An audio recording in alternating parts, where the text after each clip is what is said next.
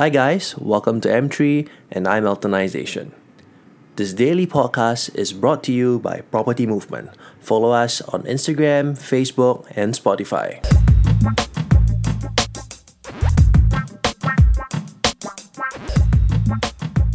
Whenever people approach me and say they want to join my team, I always got this question for them What do you stand for? And sometimes, you know, you get all kinds of answers, no right, no wrong.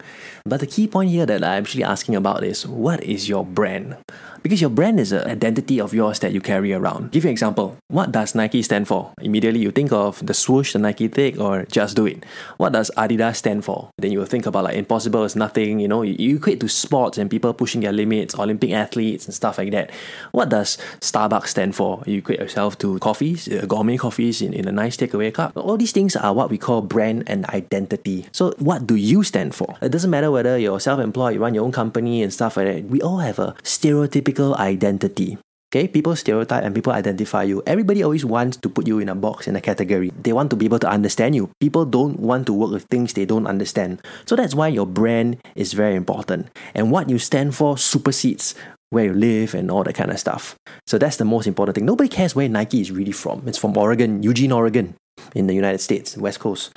But nobody really cares about that, right? Where is Starbucks from? It's, it's also from the West Coast, United States, from Seattle Pike Place Market. But people remember them for what they stand for, not where they are from. So, in order to avoid these stereotypes and stuff like that, we create this identity for ourselves. Think of like Batman, you know, what does Batman stand for? Justice and, you know, fighting inequality, and he believes in a no gun kind of thing, stuff like that. So, what do you stand for is your own personal identity. If it's a salesperson and if a property agent, what kind of property agent are you? What do you stand for? Okay, it just means your skill sets and also your values. What kind of agent are you? What kind of person are you? This is important. You need to know what you stand for because it's something that you can identify with and is unique to you, and it's something that you can keep and hold dearly to yourself.